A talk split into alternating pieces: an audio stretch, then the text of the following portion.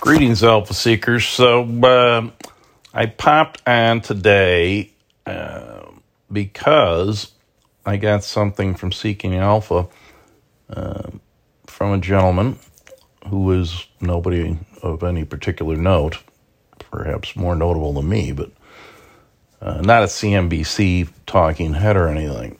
But he is suggesting selling puts on Facebook and uh, he, you know, Facebook I think went down to like three fifteen today,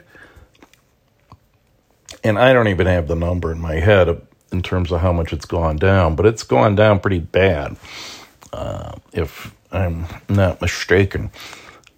And his thought is you can't fall off the floor. So when a stock goes down, uh, what we call the implied volatility or the cost of insurance uh, against further dips goes up, right? Because the market makers are like, hey, you know, the probability, it's like if you've had, like, I have four claims in four years in your homeowners, then, you know, our friends at Chubb decide to double my premium. It's the same thing with a market maker. They're basically, when they sell you a put, they're insuring the stock against a fall, and they try to they try to uh,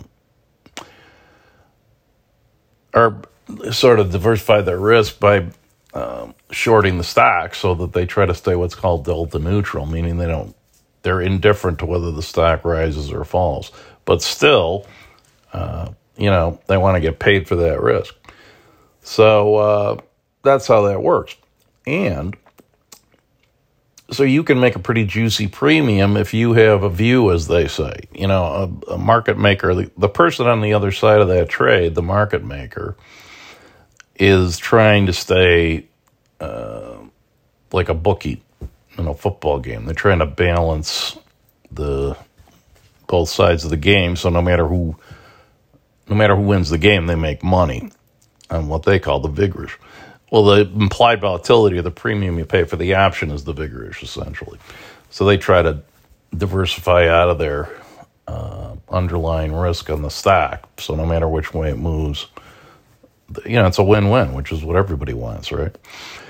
So, uh, you know, if you have a view, they don't. They don't want to have a view. They don't care. They want to not care whether Facebook goes up and down because the you know, they're like a hedgehog. They know one big thing, which is nobody knows which way it goes. So they're not punters. They're not betting. They're just trying to be the middle guy, the bookie, the broker. So, but if you have a view, if you think, hey, how far down could this stock go? You know, so I'll sell my 295 puts on a stock that's at 315. I'll make my 10 bucks. And I just sit there and wait and if it doesn't like if the if the put the puts have expirations right? So you're only insuring these things for so long. So if by the third week of november whatever it is the stock is above 295 or whatever your level is your strike price then you just pocket the premium.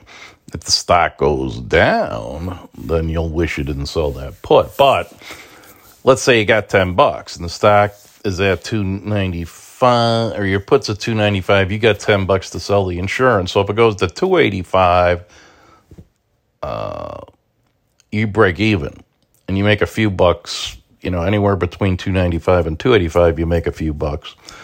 If it goes below 285 you're going to wish you never did that trade. So um, what i said is well look at um, i think i like that idea because there's got to be a bottom, right? And Facebook still makes a ton of money. So, and they probably will continue to make a ton of money. But uh, they're under enormous amount of pressure. I have been negative on Facebook for a long time just because I can see there's an orchestrated campaign against them. So, let's say this guy is wrong, which, you know, I know the feeling you don't want to have an unlimited downside. So if you just sell insurance, if you sell a put, um, you're you're going along for the ride all the way down. Well, you don't want to do that. So what's kind of neat about options is you can you should always in fact trade these things in what they call a spread so in other words you sell an insurance policy on facebook stock for 295 and then you buy an insurance policy at 285 okay? So you limit your uh, potential loss to $10 for every share okay? So if you sell one contract that's actually 100 shares. So uh, your maximum uh, profit would be whatever the premium is, less the cost of that second leg of the of the spread. Okay, so the way that might work, and I'm making these numbers up, but you if you're selling the uh, 295 put, or you're, yeah, you're selling the 295 put for 10 bucks, it might cost you five bucks to buy the 285, and uh, so it's like selling a life insurance policy and then buying a life insurance policy at different maturities or what have you. It's not a precise analogy, but you get the idea. And you can't really do that, but um, in option world, you can. You can, you know, sell insurance at a, at a certain level and then buy insurance at another level. And the market makers selling you that, or you know, somebody on the other side of the trade is so now you have a maximum loss of 10 bucks and if you sold your 295 for 10 bucks and you bought your 285 for 5 bucks, your maximum profit is 5. Now, do you want to do that trade? Eh, maybe maybe you do, maybe you don't. And those numbers are just made up, so they'll change. I mean, they change every minute, you know, depending on where the stock is. So, you know, if you do that trade now and the stock starts approaching your level 295, well, you already bought your 285, so that's that is actually going to increase in its value. But if you still believe in the trade, you know, you could you could uh, well, let's not get into that because that's a little over my skis. So anyway, that's that's what I would probably do. Um, but what's interesting, I saw a guy on CNBC today. wrote his name down, and he's an analyst, and he used to be a product manager for Facebook, and he was like very cynical, of course, about the government, uh, you know, and also, you know, I wrote in my little comment on Seeking Alpha that Tim Cook's fingerprints are all over this hit on Mark Zuckerberg. You know, we talked about the fact that uh, Apple has made it more difficult in the name of privacy. They've made it more difficult for Facebook, for example, to track your behavior on the web. And all in the name of privacy, right? Well, you know, many years ago, Scott, McNealy said, you know, your privacy's dead, get over it. I mean, everybody knows what you're up to. And the EU has put in place this uh, GDPR, uh, which is the General Data Privacy Regulation. So, you know, you go on a website now and a box pops up and says, Are you, will you let us put cookies on your on your box? And I always say yes. Some people say no. Well, the ones who say no, you know, you're kind of concealing your uh, behavior from that website. And so what? You know, all they're going to do with that is try to serve you up stuff that you're interested in. Now, some of that's going to be advertising, some of it's not. So you may think, well, I don't like ads, so I won't get any. But you do really like ads. I mean, if you see an ad for a concert you want to go to, would you rather not know about that? Like, I went to see Leon Russell out in uh, one of our listeners I ran into out there. And then he died like a year later. So I was glad I heard about the concert. Would I not want to hear about that? This was out at Brandon Estes' place out in St. Charles. I can't remember the name. Great place. Arcadia, I think. Haven't been there since the pandemic, of course. Probably never go there again, actually. But that was good. You know, I've seen lots of bands out there, Todd Rundgren. I want to hear about that. Now, you know, you can get an email or whatever, but if I get a web ad, that's fine. If I get an ad on Facebook, that's fine. You know, as if I get an ad about, you know, I was going to say something. Let's say I get an ad about uh, laundry detergent. I don't care. I don't do laundry. So I have people for that, you know. So anyway, uh, I I think that privacy thing's kind of a crock, and of course they're getting ripped for all these things that they've, you know, the Rohingya thing in Burma, the, the all these religious persecution war. You know, people are jerks. you know, it's not Facebook. It's like people hate each other, and they love to hate each other. And so hate is engaging. So Facebook hasn't decided to be the emotional censor uh, except when something real bad happens, like some genocide. Then they're like, eh, can't do that. Or you got an insurrection on January 6th, eh, can't do that. But they, they throttled Trump big time uh, in the run up to the election. And there are people who, you know, don't like that outcome. So they tried not to get into that, but now they're into it. And so they've got all sorts of problems. But the, the reason I went into the Tim Cook thing is, you know, by cutting that access off to Facebook, Tim Cook has really put the hurt on a lot of social media. And I think that it's sincere uh, because it hurts all these folks like Snap and Pinterest and, you know, everything, even the ones that aren't Facebook. And YouTube, kind of not so much because YouTube runs on the Android system. But here's the thing you know, Android's kind of ghettoish because all the people who are upscale generally run on Apple. So you're taking out that top demographic. And that's not good. Now there's a there's a there's a desktop world too, and Apple doesn't have that much to do with the desktop world, but they do the mobile world. The mobile world is a big chunk of you know, I think a lot of people certainly I use Facebook a lot more than I w- than I would have if I didn't have it accessible on my phone. So whenever I'm sitting there ready to kill time, the first thing I think of is, I'll check Facebook. And it's entertaining. All right. So, but if I had to fire up the laptop, that would never happen. So they did the mobile first thing. And one thing you got to know about Facebook is it's very uh, resilient. They are nimble. When they figured out the mobile first thing, boom, did it. Now they've got to figure out a way around Apple's privacy. You know, that's harder, but you got to figure they'll figure it out.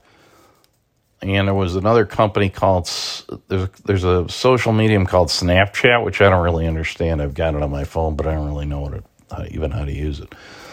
And they were relying on some of the Apple uh, remedies for this. I guess Apple's got some remedy. Well, that didn't work out so well. Their stock went down 25% when they reported earnings. Facebook didn't. And after hours, Facebook was down like 2%. So Facebook's not going to like trust Apple to help them out, you know? I mean, they hate each other. So not that they really compete either, because uh, Apple not really in the advertising business, whereas Facebook clearly is. But uh, I also suggested a pair trade here, which is to you know sell some puts on Facebook at that low level, but also do what's called a risk reversal on Apple. Now, I made 30 grand doing that one day, and boy, was that a good day. That was my best day in the options business. I was really cocky that next few until I tried it again and again and again and lost and gave it all back. But, and then some. But, um, you know, I think Apple's in the catbird seat here because they don't rely on ads. And so this whole privacy thing, they're on the side of the angels there. And, you know, Congress isn't, you know, complaining about Apple. you know, Tim Cook's got some woke uh, street cred due to his sexual orientation. So he ain't getting beat up. You don't see him getting dragged before Congress every half of uh, every six minutes. In fact, he's kind of you could look at him as the puppet master. You know, this was a big change, and it's hit people very hard who are in the advertising business. And of course, the Democrats aren't big fans of advertising, at least not the left. You know, that sells stuff. That's capitalism. That's evil, and it makes for inequality. So, but we don't we don't lament Apple uh, inequality. You know, those are a lot of rich people there too, right? But they're okay because they got an iPhone. You know, I'm sure AOC. Well, I don't know what AOC has or Bernie, but I don't know. Bernie has a um, cell phone. But anyway, you get the point, which is I think the environment for Apple is much more favorable, at least for the next you know, six months or a year till the midterms than it is for Facebook or any of these other ad supported outfits. And Google hasn't been taking too much heat either. You know, and they still have this Google AdWords thing. Now that's probably getting hit to some extent. Uh, but but again, they've got their own little phone universe. So if you look at mobile, Apple's got their universe, and that's the you know, the right side of the tracks. And uh, Google's got its Android uh, world, and that's, you know, sort of the downscale. Well, Facebook doesn't have that, you know. The other uh, stock I like in terms of, I mean, Microsoft had a phenomenal, phenomenal uh, day today, a great report and they they don't really get that much money off of the advertising because their search engine is called what? I'll bet you can't remember. Bing. Who uses Bing? Like I do every once in a while because I got Edge, Microsoft Edge browser, but Bing is like Bing Schming. You know, they're not making much money on that, which means they're not so exposed to advertising. Uh, I just signed up. I just got a new gig actually. Uh, new client and they had me sign up for their uh, email. And I did it on Azure, which is their environment. It's a Microsoft environment that they use. And boy, is it a lot easier than if you've ever had to get one of these corporate addresses that runs on Google. I I cannot figure out how to do that. Whereas with this, boom, boom, boom. I mean, I know I'm a Microsoft guy. I came from a Microsoft shop, you know. So Windows. So Azure is cool. And they're doing well with that. Uh, they're corporate folk, but they're also, you know, consumer uh, facing. And they bought LinkedIn. And you never hear anybody, you know, call them LinkedIn because you go on LinkedIn, it's boring, it's all business. But it's really powerful and you know people make a living off of linkedin so so i like microsoft i like apple uh, i think facebook has some very very intense headwinds. But nonetheless that that sell selling a put trade may work. And if i was going to play in those tech spaces which i'm not really what i might do is do what they call the pair trade which is to do something bullish on apple and maybe something bullish on Microsoft, um, and and kind of take a very conservative approach on Facebook. You could the other thing you could do is sell uh, sell covered calls. That's the easiest trade there is to make an options. You buy some Facebook, buy a hundred shares, which would cost you like three thousand dollars. No, thirty thousand dollars and then sell calls against it.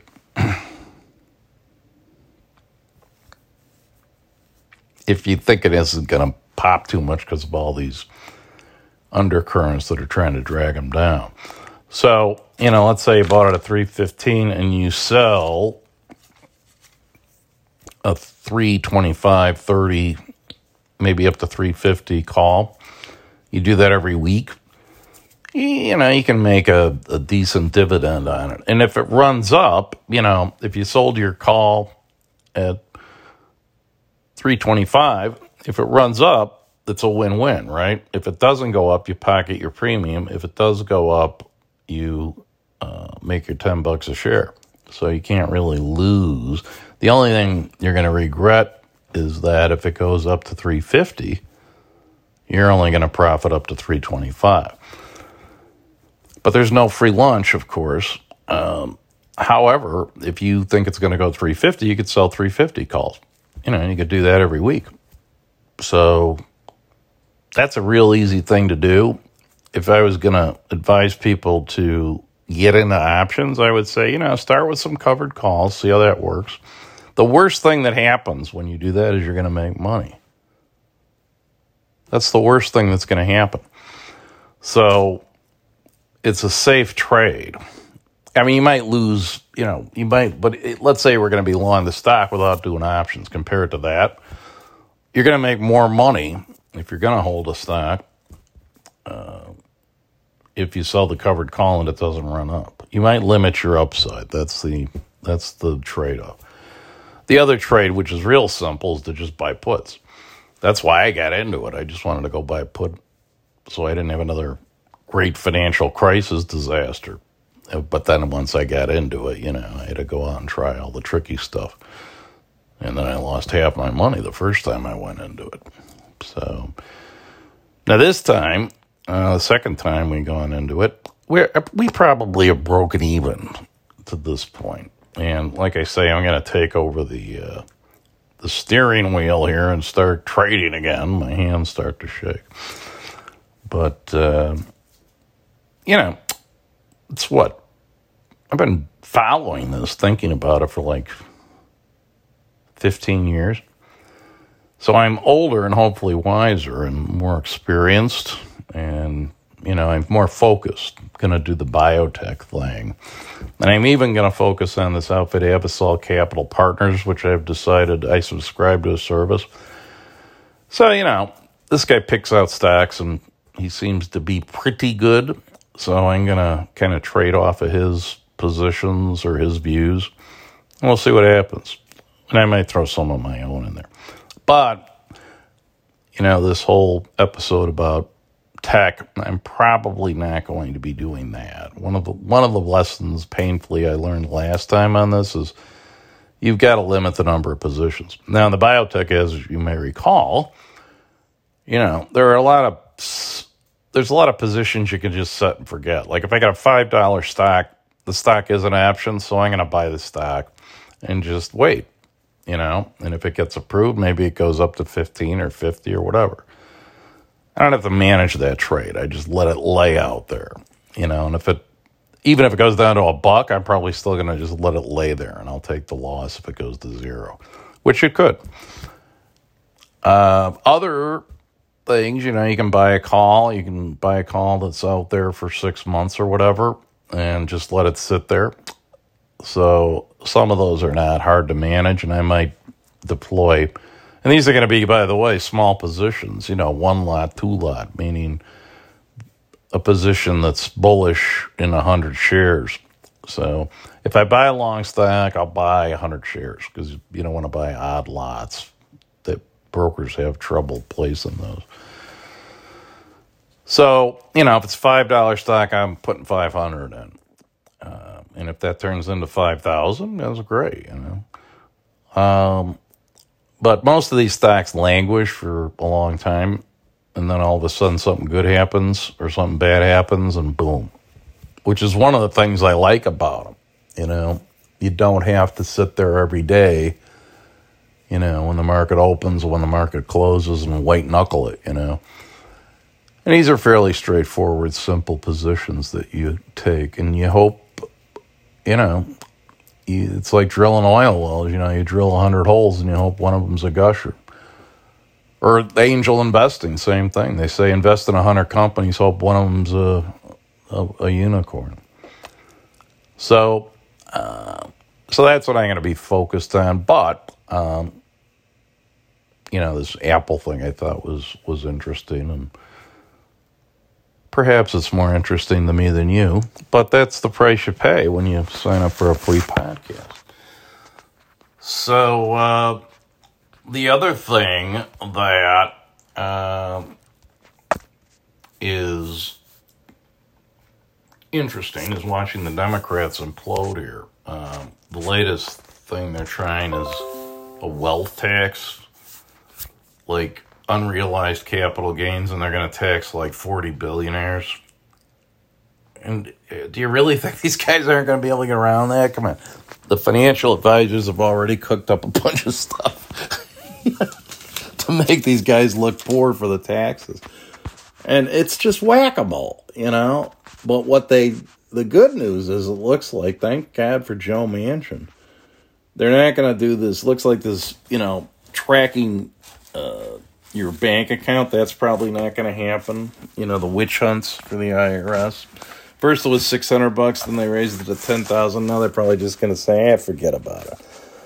And then the other thing looks like they're not going to raise corporate tax rates, which I thought for sure they were going to do that.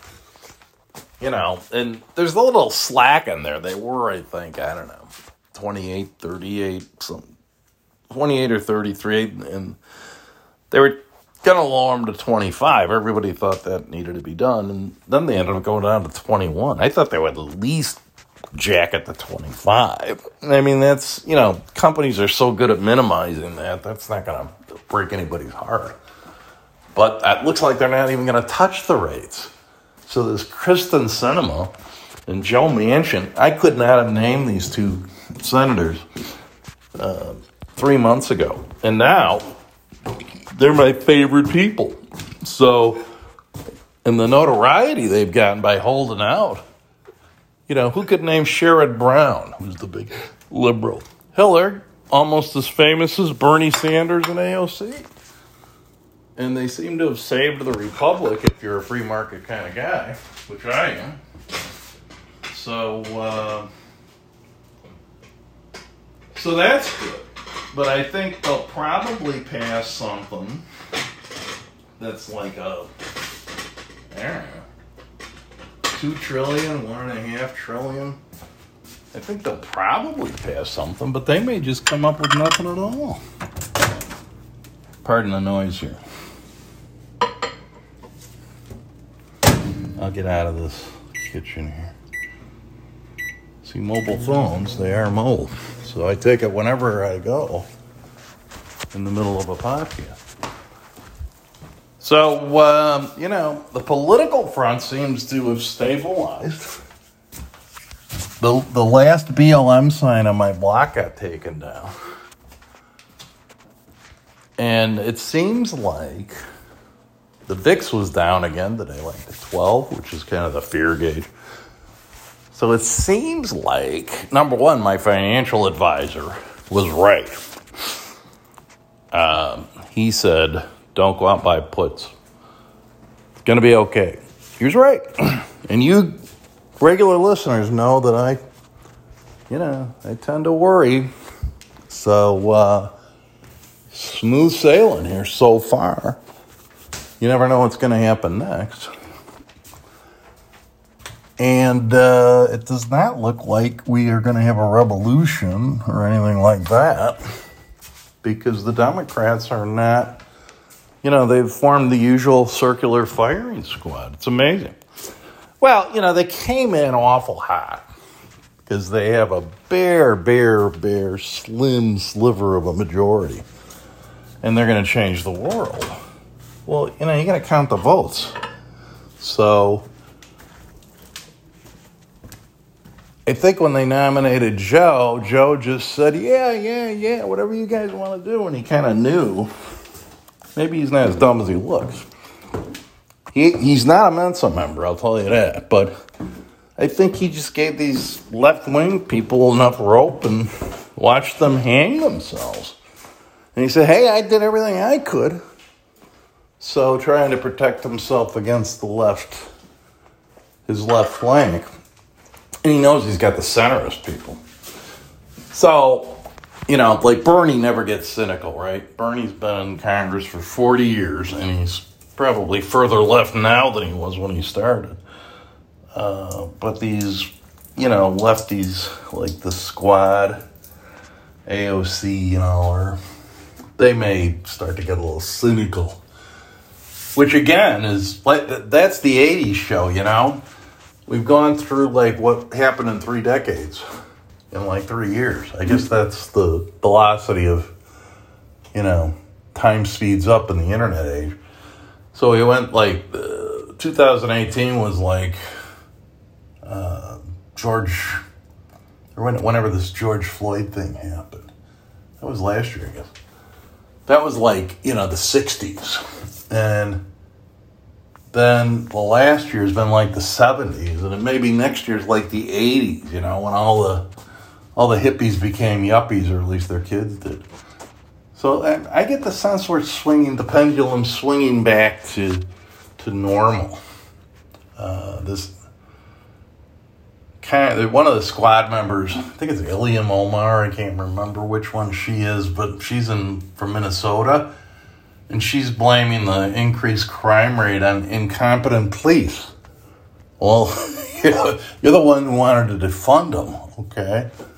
So how does that work? So you're kind of seeing the mug by reality thing happen. Uh, cops are getting shot. You know, it's like, hey, wait a minute. So uh, I'm not too proud. Obviously, I'm kind of ashamed of many of my Mount Greenwood type friends in Edison Park. I mean, that's the lowest vaccination levels in the city. Come on, guys and Gail. And it's a BFD. I mean, you don't want to you know, go out to those rallies in Mount Greenwood and start trying to talk sense into people. That, it's a, you know, and I, God bless them. I hope they live through it. But, uh, and now they're approving the vax for pediatric use and adolescent use. In China, they're vaccinating people down, kids down to three. So what happens if they start mandating vaccinations for public school. That could be the end of the public school system in some of these areas. Kind of like the old uh, busing thing, you know. I'm not putting that in my kids. And the I, the science there is debatable, I think, because the kids don't seem to be susceptible to it, although they they are more susceptible to Delta. And whether they're vaccinated or not, they can still be spreaders, as I understand it. They can be carriers. So the younger you get and the more robust the immune system, it's always harder to approve a pediatric use for a drug than an adult use. So, uh, not that I would be anti vax for kids, but that would be something I would give a little more thought to if I was in a decision making position either as a parent or a policymaker. So that's going to be interesting. Anyway, I've kind of rambled on, which is what this podcast is all about. I mean, there's no script, as you no doubt. Yeah, no doubt. Anybody who's listened to this thing, even just now, but if you've been a longer term, I'm, I'm sure you know you would never imagine that hey, this guy like does no preparation. you know, he gets one cockeyed harebrained scheme in his head, and then he just talks until he gets tired of it or has some mercy on the audience. But uh, no, there's never any script, so it's just whatever I stuffed into my head during the day.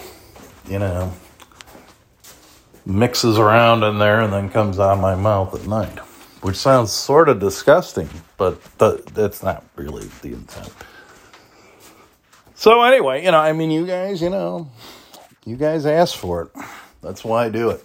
Because I love you. I love my listeners. There's not many of us, or you. But, you know, I won't let you down. As long as I'm breathing, I'm podcasting. That's my that's my commitment to you in return for basically nothing. just just play the damn podcast. You don't even have to listen to it. Just you know, turn it on and put the put the sound down. Make me feel like somebody listens. So uh, anyway, that's it. And enough about me. And enough of this podcast, I think. So live long and prosper, and uh, I will be back again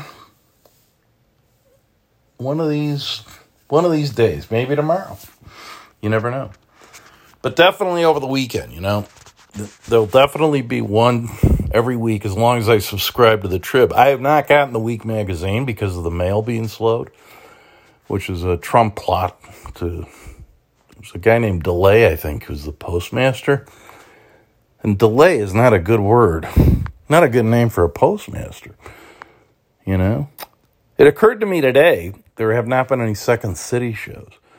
And part of that's got to be the virus, but the other part is I'm sure they're having trouble figuring out what's funny, you know? They've had so much this political correct stuff. I mean, if you could still make fun of things, you know, the skit would be they start started, you know, a blackout and they go, okay, here we are at a corner on Grand and Wells. And somebody from the cast would say, well, wait a minute, why, why are we why are we downtown? Shouldn't we be in Englewood or shouldn't we be in a West Side? Isn't that privileged? Uh, why aren't we in Boys Town? Because, you know, isn't that like cisgender? And they would just sit around and talk about intersectional racism and the skit would never start. That would be the mockery. And at some point, I think we may get there because this is all nonsense, in my esteemed opinion in any event, I'll tell you something. It's woke is the death of funny. You know, Chappelle was out there uh, making fun of transgender, and now he's going to get canceled. And he's black capital B. So, you know, I don't know. Don Rickles must be rolling over in his grave, assuming he's dead, which I think he is. So that's it. Live long, prosper, and uh, talk to you later.